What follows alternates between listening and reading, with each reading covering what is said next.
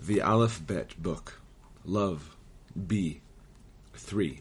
The wise men of the generation who love each other and visit each other from time to time have the power to judge the entire world. Their judgment is lasting, and no one will be able to change or nullify it, for God Himself is the head magistrate of their court. 4. Unwarranted hatred causes a person to unintentionally eat unkosher food. 5. A person's lust for food causes him to favor one child over the others.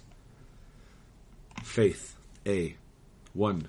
One's belief in God must come through faith and not because of miracles. 2. You can achieve faith by being humble. 3. When you see something out of the ordinary, don't say that it is coincidence. Rather, believe that it is divine providence. 4.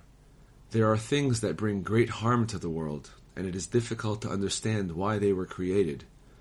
You should know that they most certainly have some aspect of good.